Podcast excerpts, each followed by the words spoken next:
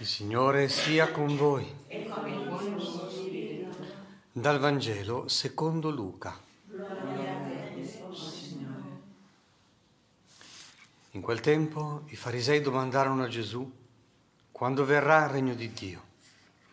Egli rispose loro, il regno di Dio non viene in modo da attirare l'attenzione, nessuno dirà eccolo qui, oppure eccolo là, perché ecco il regno di Dio è in mezzo a voi.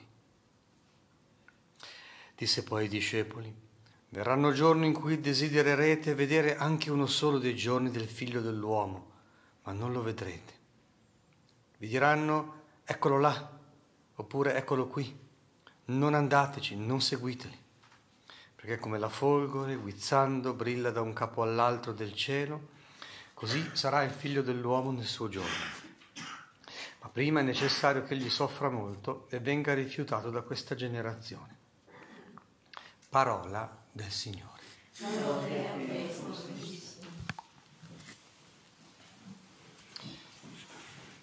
Vedete che c'è la tentazione di temporalizzare e localizzare il regno di Dio.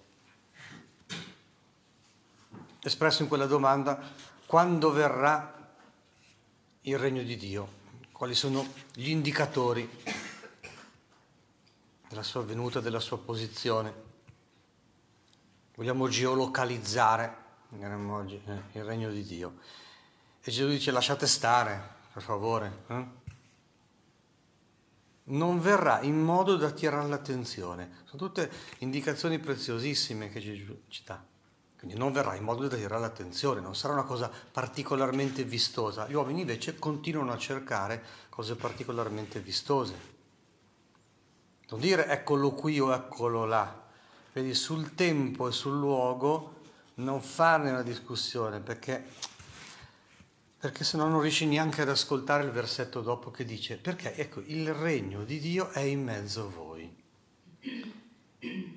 che viene poi chiarito quando Gesù continua a dire desidererete vedere anche un solo dei giorni del figlio dell'uomo, perché il regno di Dio è propriamente questo, è Gesù stesso e la relazione che abbiamo con Lui. Questo è il regno di Dio, è una relazione, è una relazione vivente, vissuta. E le coordinate, casomai, sono ben conosciute, è una particolare unità che si realizza tra l'amore di Dio e l'amore del prossimo. Guai a uscire da queste coordinate, perché si perdono veramente un po' tutte le misure e si diventa molto vulnerabili al male e al maligno. Che ce lo farà apparire poi in maniera lucifera, hm? cioè con un bene di questo mondo, una cosa che sembra luce ma non lo è. E infatti vedete che poi vi diranno eccolo là, eccolo qui, quindi torneranno a rendervi molto attenti al tempo e al luogo, invece che a quella condizione benedetta in cui l'amore di Dio si annoda mm, con l'amore del prossimo.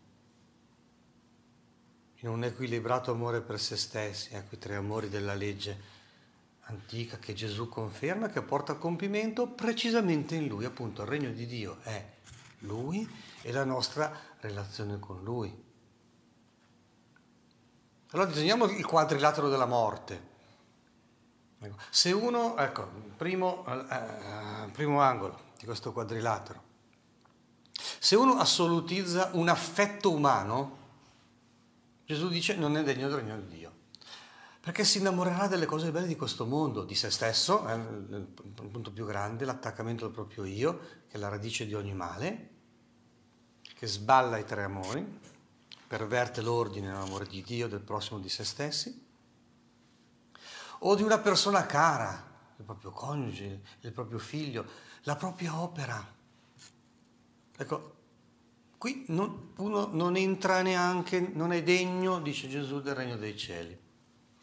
Può succedere anche il contrario, secondo angolo, uno schemino un pochino didattico ma rende bene l'idea, e cioè si rimane sconcertati di un grande male e così si diventa paranoici.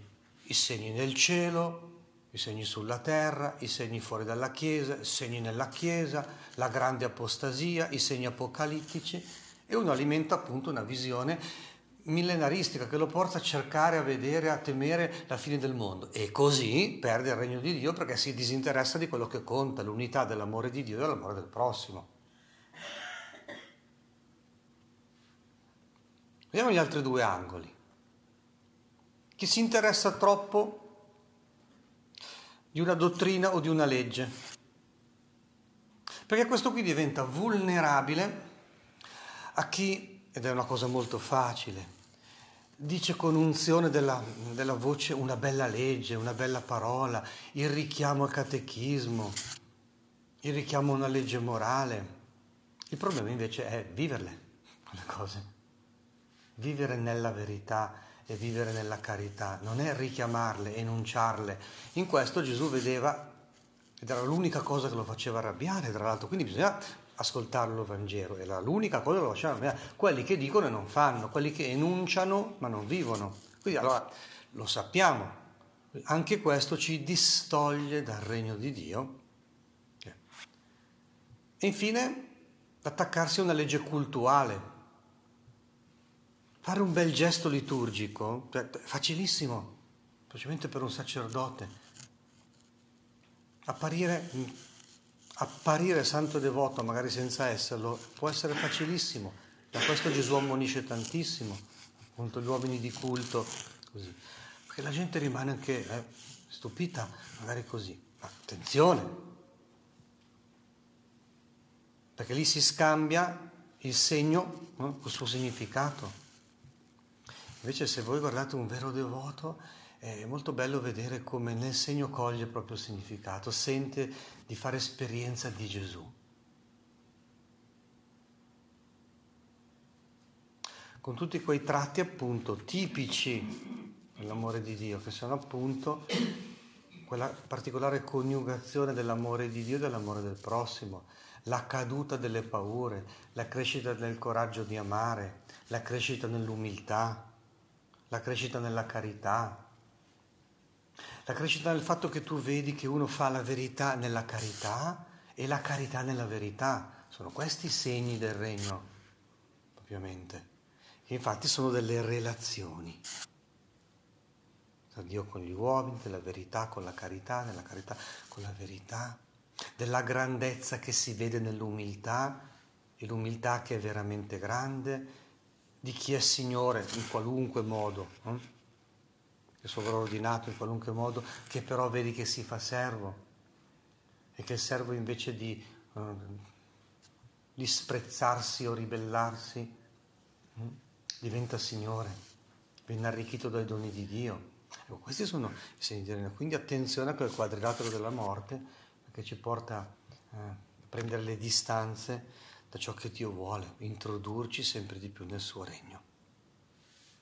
Signore, rendici davvero molto vigilanti ai veri segni della tua presenza e a prendere distanza dai falsi segni della tua presenza.